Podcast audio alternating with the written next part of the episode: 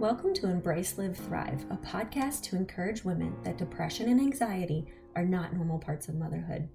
To realize that taking care of yourself is important and you, mom, are worthy of care, and that is the best way to care for your family.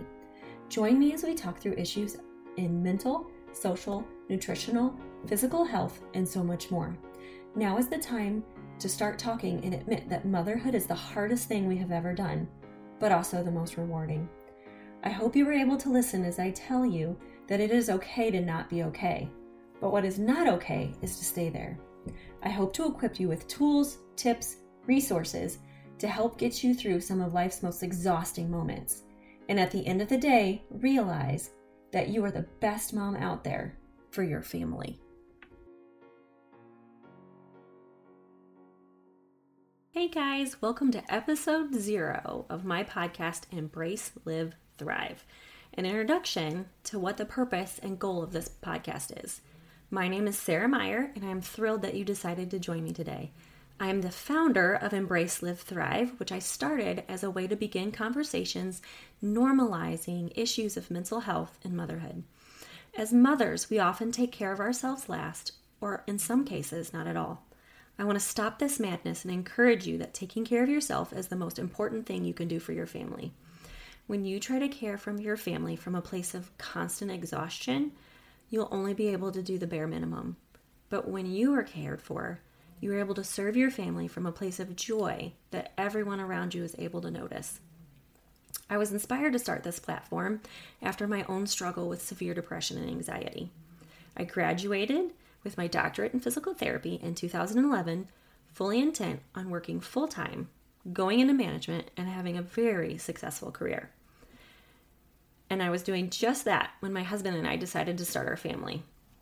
In 2014, after a struggle with infertility, we had our first son, and my whole world changed. I was no longer worried about my career, and my husband and I both decided that staying at home was the best thing for my family. We'd always wanted a big family, and we had our second son in 2015, our daughter in 2016, and we're blessed with our surprised son in 2018. Yes, it's as crazy as it sounds. 4 kids in 4.5 years is a wild ride, but one I would never change. I had started having anxiety after my first son, but it escalated to the point after my daughter, I was immobilized. I was uncomfortable leaving my children with hardly anyone. And in hindsight, I was struggling with postpartum depression after my daughter that didn't get diagnosed till almost 10 months later. During those 10 months, I got to the point where I couldn't manage anything but basic care for my kids. My marriage was at an all-time low to the point where we didn't even want to be around each other anymore. I was miserable and didn't know why. And I didn't know how to ask for help. There was so much anger and frustration with my husband, but I couldn't figure out how to talk to him without fighting. I remember when I was at my worst, being in my vehicle when I wasn't with my children and willing someone to hit me so I could go to the hospital and have a break. I didn't know it at the time, but that's considered suicidal thoughts. I didn't want to die. I just didn't know how to get a break from the exhaustion I was feeling. In July of 2017, I decided to start getting back to a running program because exercise makes you happy, right? I remember one morning running and I was getting more and more upset to the point that I broke down on the side of the road crying. I'm so glad it was 6 a.m. in the morning and nobody could see me. But it was in that moment that I realized something was really wrong. I finally went to the doctor and started on some medication.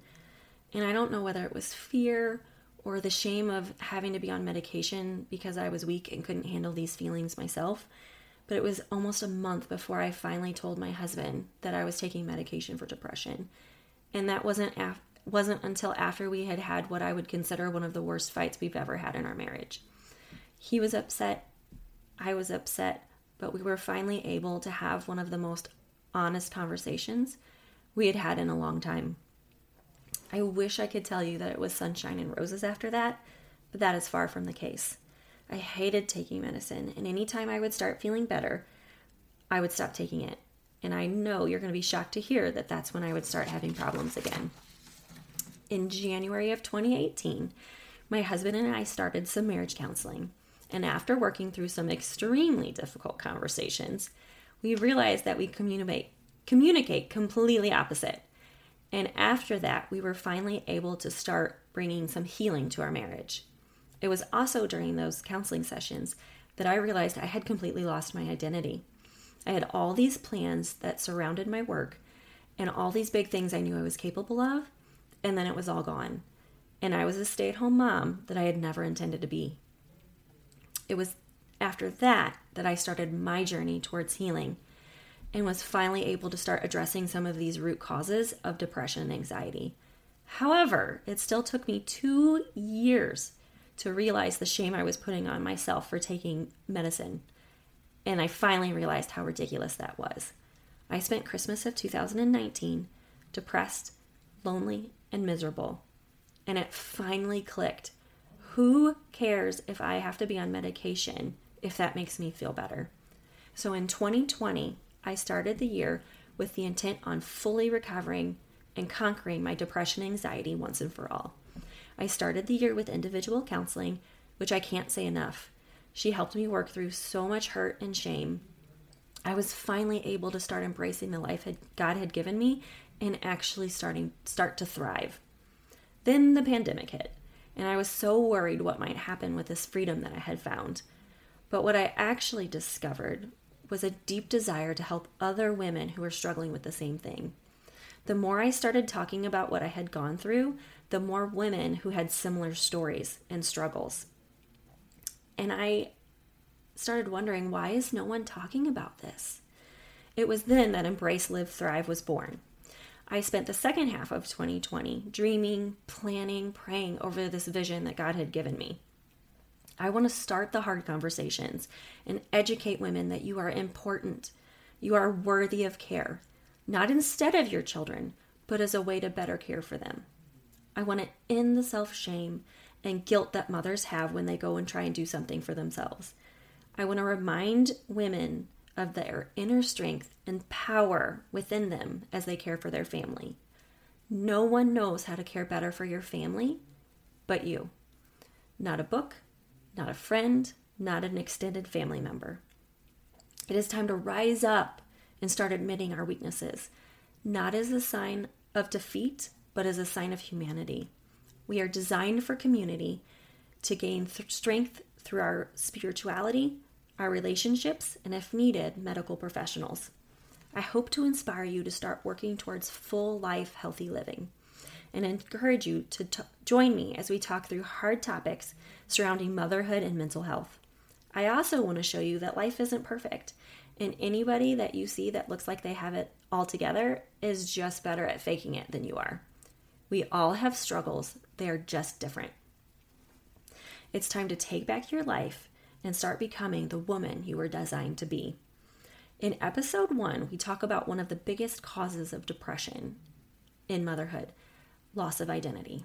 My neighbor, Linda Huffman, does an excellent job talking through the struggles and providing tips and encouragement of ways to regain that identity in this exhausting phase of life. I highly encourage you to go listen to it, and I promise that you won't regret it. Have a great day, guys.